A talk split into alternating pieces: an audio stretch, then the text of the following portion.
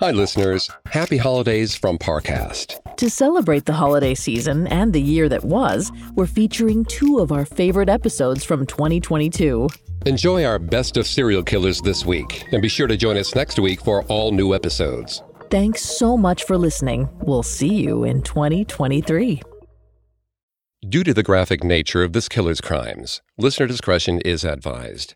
This episode includes discussions of sexual assault, violence, and murder that some people may find disturbing. We advise extreme caution for children under 13.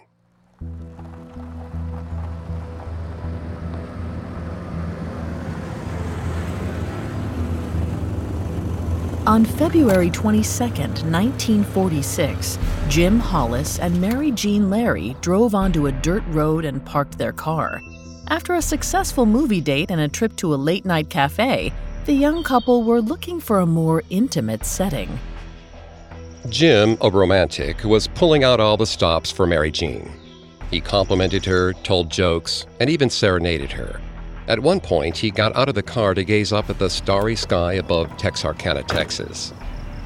As he stood in the open air, a tunnel of light suddenly blinded Jim, and a figure holding a flashlight emerged from the dark.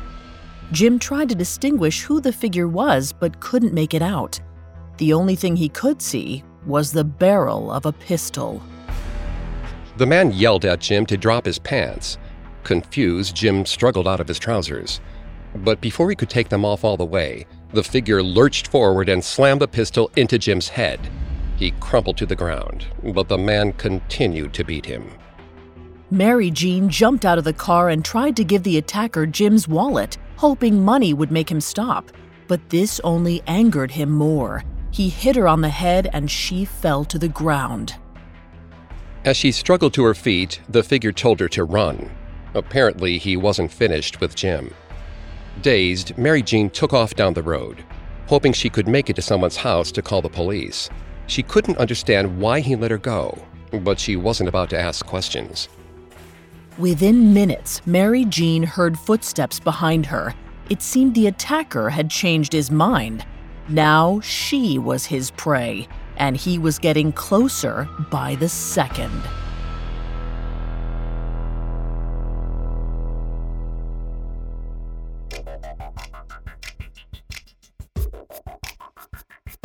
Hi, I'm Greg Polcyn. This is Serial Killers, a Spotify original from Parcast. Every episode, we dive into the minds and madness of serial killers. Today, we'll take a look at the Phantom Killer, the unidentified serial killer responsible for Texarkana's Moonlight murders.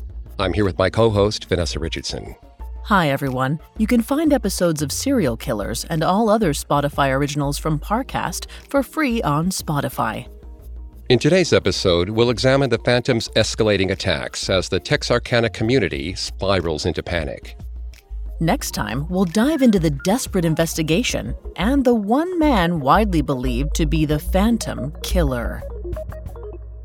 We've got all that and more coming up. Stay with us.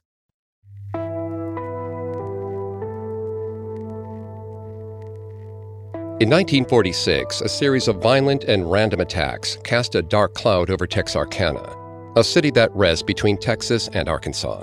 The assailant came and went like a ghost, leaving no clues behind.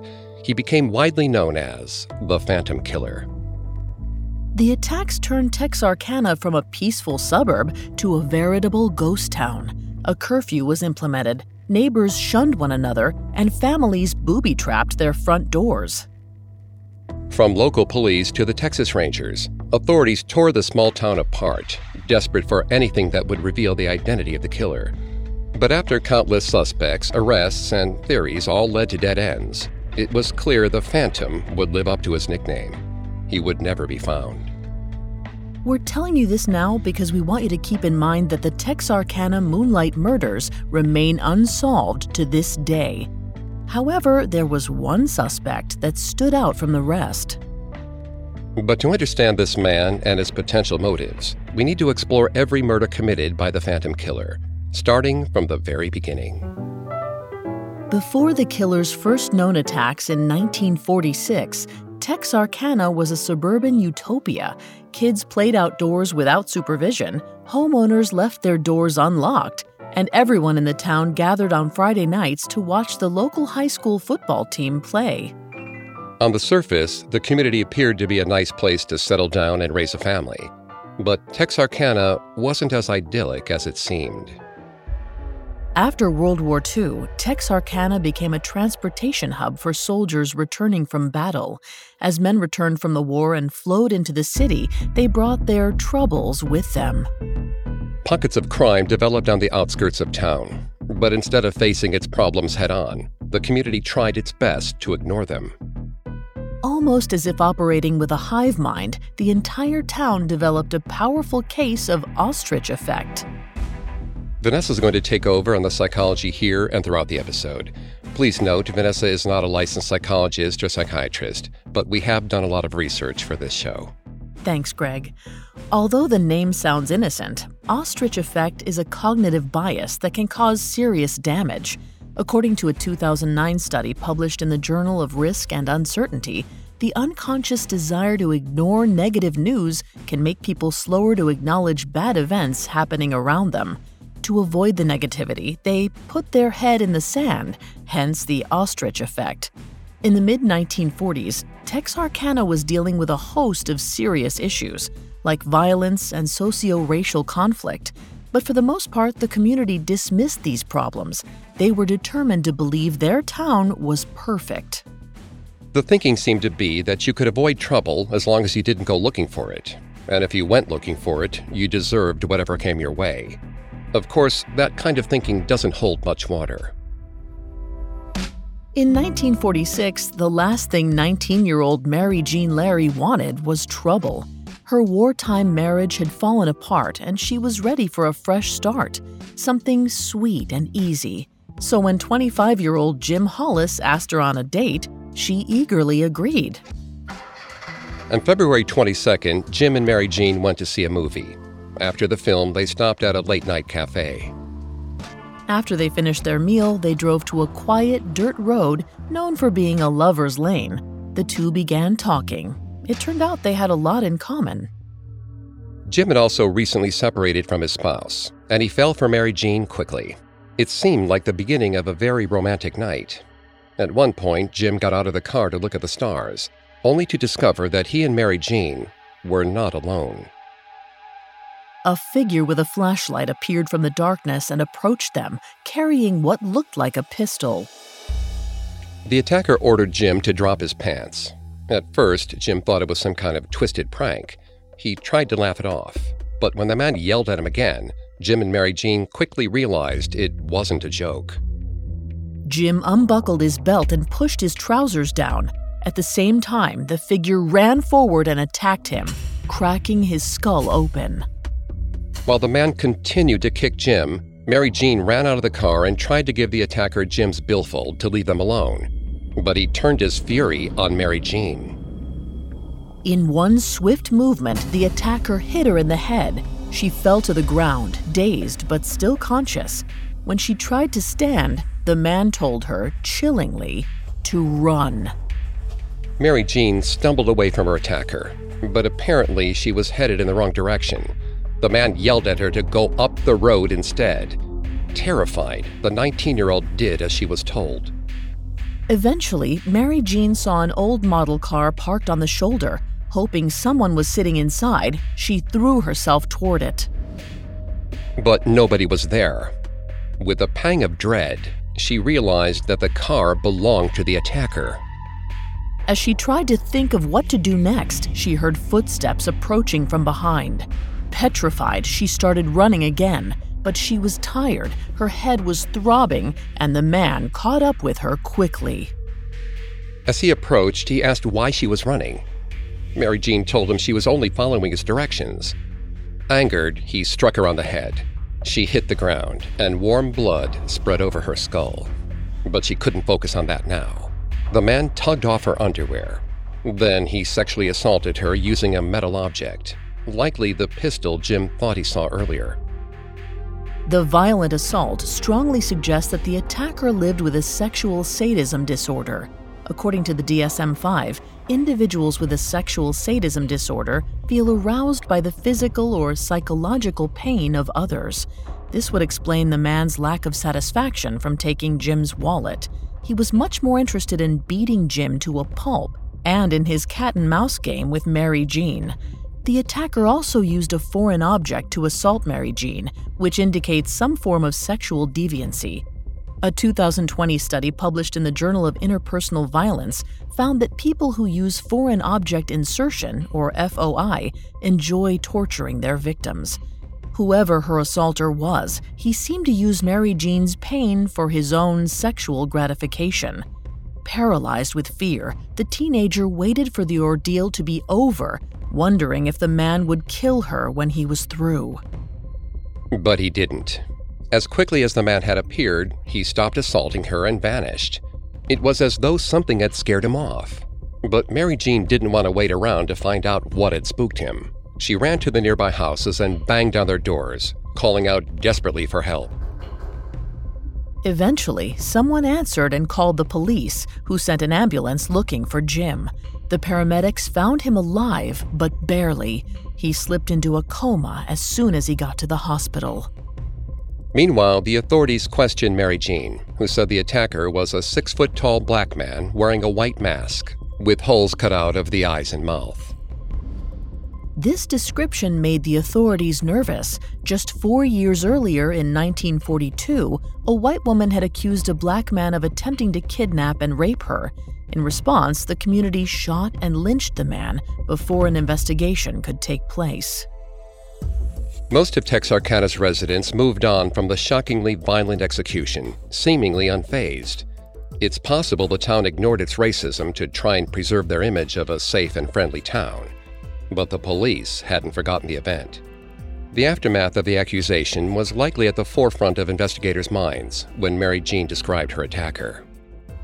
Even though Mary Jean claimed she didn't know the offender, authorities thought the attack was too cruel to be random. It seemed personal. Investigators wondered if Mary Jean was protecting someone, but before they made up their minds, they wanted to speak with Jim. Jim's testimony was essential to the case because there was no evidence left behind at the scene of the crime. The man had disappeared without a trace. With no physical evidence, the police were completely in the dark about who the Phantom could be or why he attacked the couple.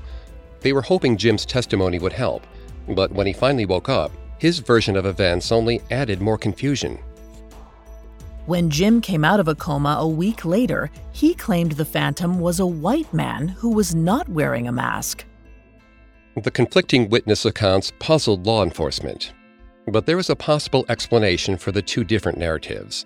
Both Jim and Mary Jean had suffered head trauma, and it's possible their injuries impacted their memories. A 2008 article in the journal Cortex explains that damage to the prefrontal cortex can cause confabulation, which is when the brain unintentionally creates false memories. So even though the memories aren't real, they feel like true recollections to the person retelling them. Jim and Mary Jean both sustained head injuries during the attacks, so it's possible their memories of what happened and what the assailant looked like weren't wholly accurate. But for some reason, the conflicting witness accounts solidified one thing in the minds of the investigators Mary Jean was lying. It's unclear why they believed Jim and not Mary Jean. It's possible they wanted to avoid another racist lynching, or maybe it was simply a misogynistic belief that men are more trustworthy than women. Regardless of the reason, the authorities decided that the attacker must have been an enemy of Mary Jean's. They still assumed that the assault was personal, even after they cleared her ex husband and they were left with no other suspects. Police figured she didn't want the attacker to go to prison, so she created a false trail to lead them away from the truth. After they reached this conclusion, the investigation lost all sense of urgency. With no evidence to direct them, they believed it would be a waste of valuable resources to continue looking, especially since they didn't believe that whoever attacked the couple was a threat to the general public. Despite what the police thought, both Mary Jean and Jim insisted that the man who attacked them would strike again. They had nightmares of the Phantom and were traumatized by their memories of his violence and rage. Mary Jean described the man's voice as that of a killer. but nobody took their fears seriously. The community of Texarkana accepted the police's theory about what happened. After all, there was no way a town as perfect as theirs could be home to someone so senselessly violent. As it turned out, Mary Jean and Jim couldn't have been more correct. The Phantom had tasted the thrill of the hunt, and he was just getting started. Coming up, the Phantom takes his attacks a step further. Now back to the story. By March of 1946, the mysterious attack on Mary Jean Larey and Jim Hollis had mostly been forgotten by the town of Texarkana. Jim moved to Louisiana and Mary Jean left for Oklahoma. They were both haunted by nightmares about what happened and furious at the police for not taking their attack more seriously.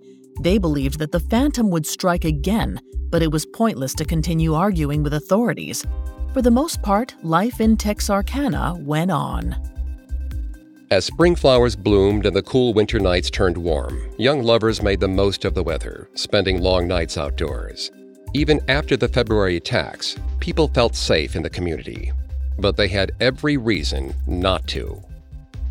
On March 23rd, 29 year old Richard Griffin and 17 year old Polly Ann Moore went out to dinner, caught a movie, then headed to the local cafe for a snack. Late that night, they drove about half a mile out of town and parked in a secluded area. They weren't there long before a man approached the car with a flashlight and a pistol. It wasn't a coincidence that the Phantom chose Richard and Polly, according to a 2007 FBI profile of another killer targeting couples parked on lovers' lanes. The isolated locations are the perfect setting for a crime. Lovers want a dark and quiet place where nobody will interrupt them, and so do criminals. The first attack on Jim and Mary Jean may have been opportunistic, but attacking another couple in the same vulnerable position was no accident. The Phantom was developing his pattern. He knew he could find the victims on the back roads of Texarkana. So it's likely that he camped out and waited, like a predator stalking its prey. Then, when the time was right, he lunged on Richard and Polly Ann. We can't be sure exactly what happened next, but the crime scene and the Phantom's developing patterns provide some clues. The attacker approached the couple and forced Richard to drop his pants, possibly to humiliate him. Then, the Phantom shot Richard in the back of the head, likely while he was still in the car. Next, he dragged Polly out of the car before he turned the gun on her and killed her. Strangely, he moved Polly's body back to the car and placed her in one of the seats. This may have been a half hearted attempt to clean the scene. Then he took off into the night, leaving no physical evidence behind. But once again, his behavior at the crime scene provided some insight into his motivation for killing. According to FBI research, fantasy driven killers are ritualistic and they often move the bodies of their victims after killing them. This could be to arrange the corpse according to their fantasy or to cover up evidence. These kinds of killers are typically more careful, making them more difficult to catch. Based on his behavior, Richard and Polly's killer was likely fantasy driven. He clearly enjoyed causing pain, fear, and humiliation. He also repeated behaviors from his first attack, like making the men remove their pants. Then he manipulated the murder scene, possibly in an attempt to cover his tracks. The next morning, on March 24th, a motorist driving down Highway 67 West spotted a parked car on a dirt road. Something seemed strange to the driver, so he pulled over to take a closer look. At first, he only saw two sleeping figures, but when he stepped closer, he saw blood splattered all over the car. He rushed to find a phone and called the police. But with the authorities came a crowd of curious onlookers. Word spread quickly in Texarkana, and it seemed that everyone in town wanted to get a glimpse of the double homicide. Unfortunately, the police failed to close the crime scene to the public. People trampled over any footprints and even helped push the car toward the road once it was ready to be towed. Any evidence the killer left behind was ruined by the circus of neighbors. But that wasn't the only botched part of the investigation. Authorities allowed Polly Ann Moore to be embalmed and buried before an autopsy was conducted. According to an FBI memo, that meant she wasn't officially tested for sexual assault. To add to the confusion, a physician claimed that the body was examined and Polly was not raped, while several documents from the Texas Rangers claimed that she was. We can't be sure of what really happened. Things get even murkier when we consider that several sources over the years have accused the Texarkana authorities of concealing the truth to prevent public panic.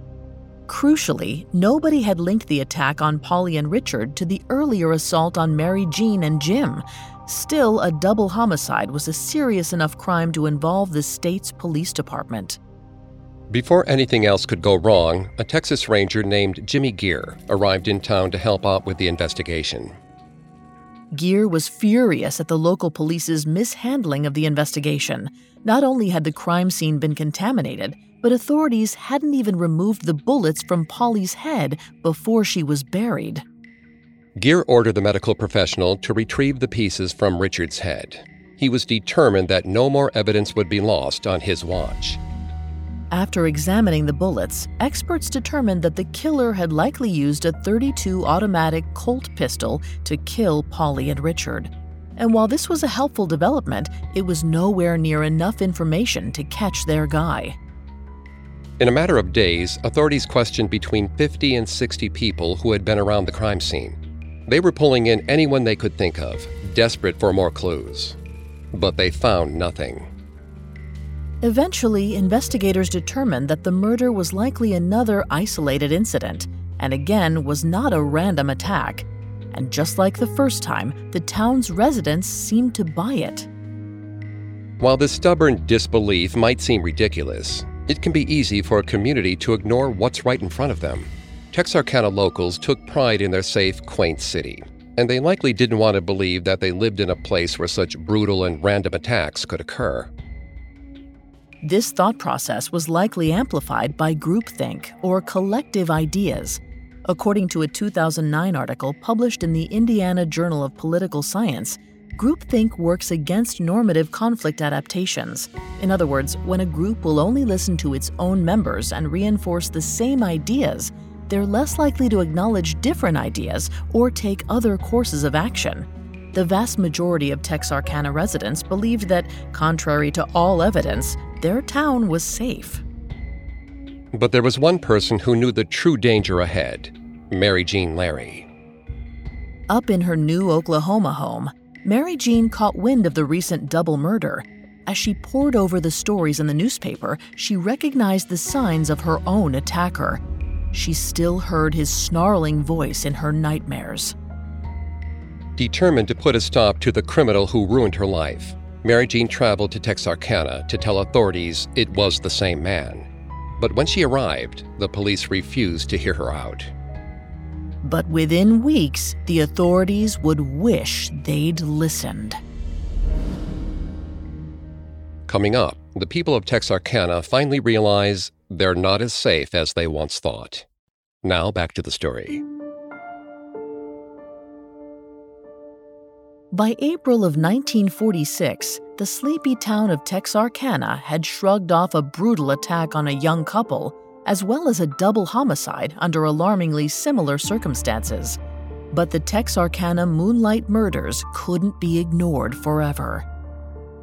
On April 13th, local high schooler Betty Jo Booker had an exciting evening planned.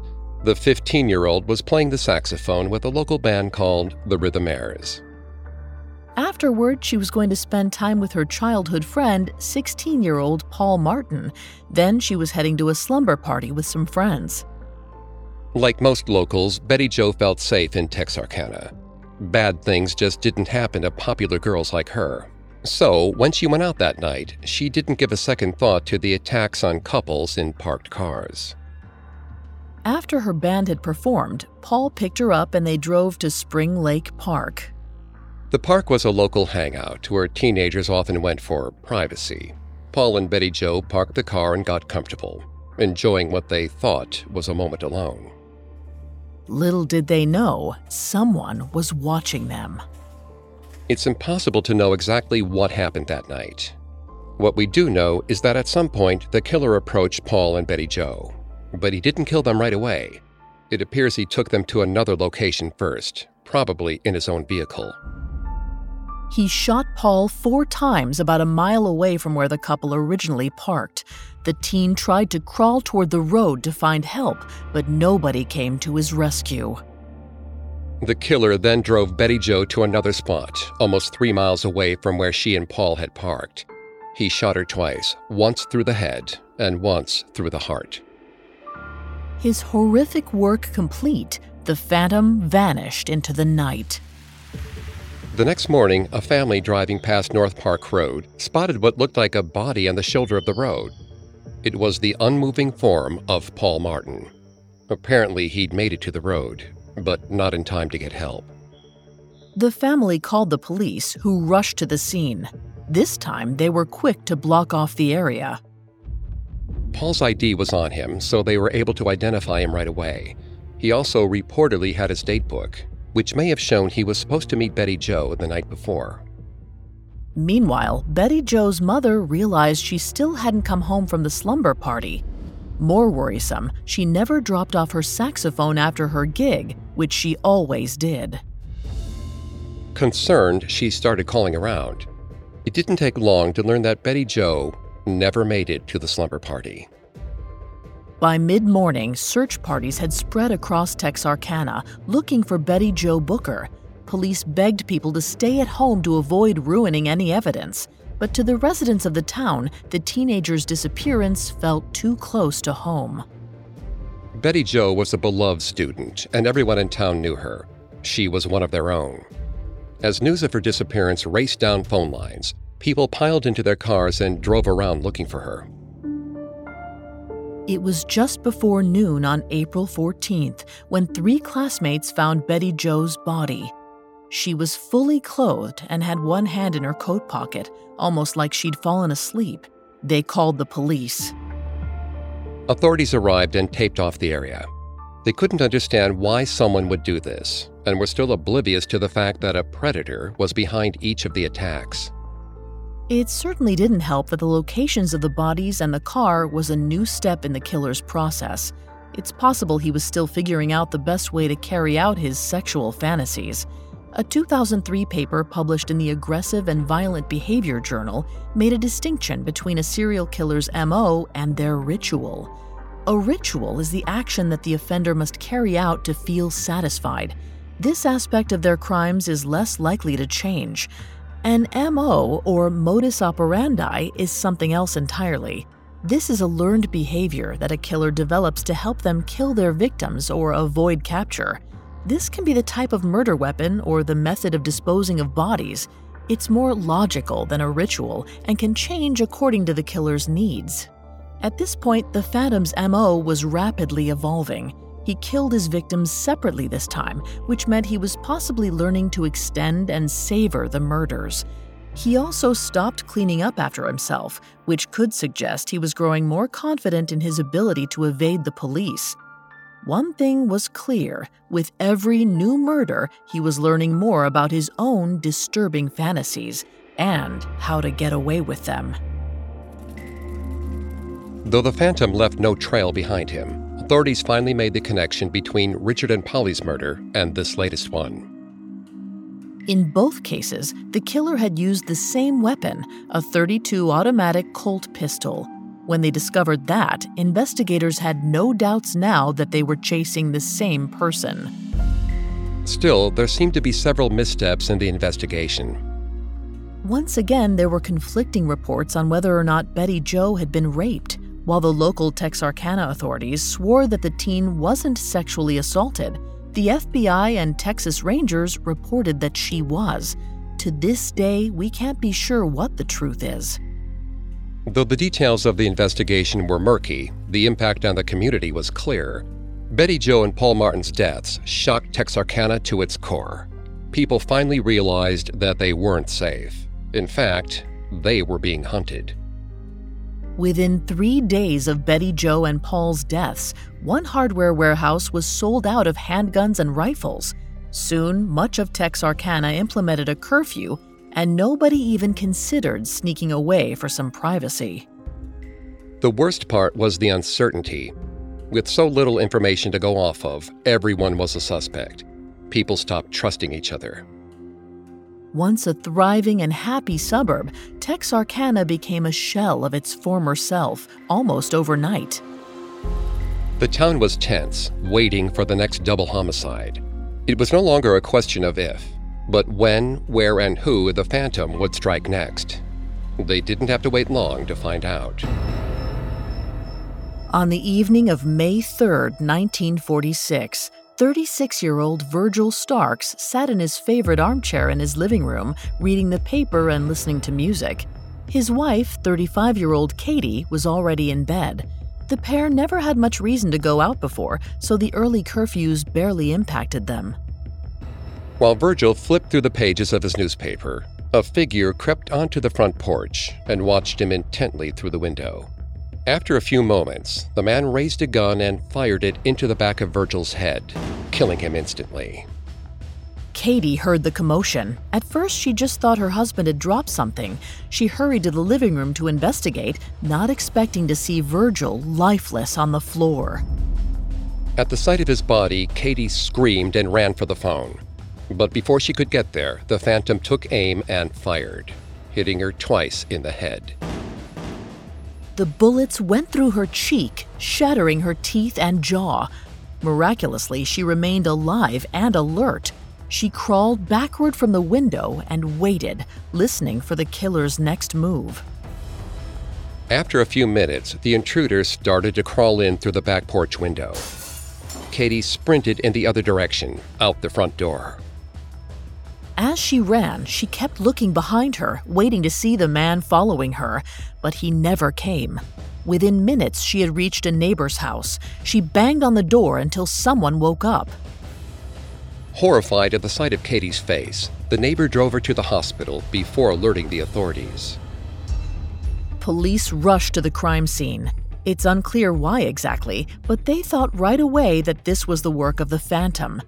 They came to this decision even though it hadn't taken place on the back roads of some lover's lane, it was in someone's house. It's hard to say why the Phantom chose Virgil and Katie Starks, but perhaps it was because there were no couples daring enough to break curfew. Now he had to look elsewhere for his victims, and he found them. The aftermath of his attack was chaotic. Police tried to isolate the crime scene in the Starks farmhouse, but too many officers responded to the scene and trampled over potential evidence. Although there was a track of footprints outside, the experts couldn't be sure the prints didn't belong to their own officers. Once again, the Texarkana police were their own worst enemy. But in his rush to escape, the Phantom got sloppy. There was one pair of bloody footprints in the living room that the cops did manage to isolate.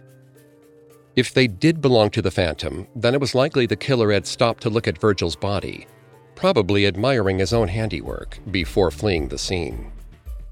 As chilling as the thought was, authorities had something to celebrate. The Phantom had finally slipped up by leaving something else behind a flashlight, and they were determined to return it to him.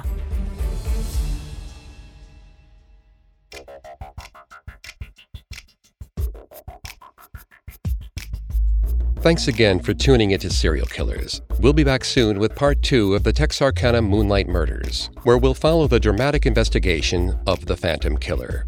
For more information on this case, among the many sources we used, we found the book The Phantom Killer by James Presley, extremely helpful to our research.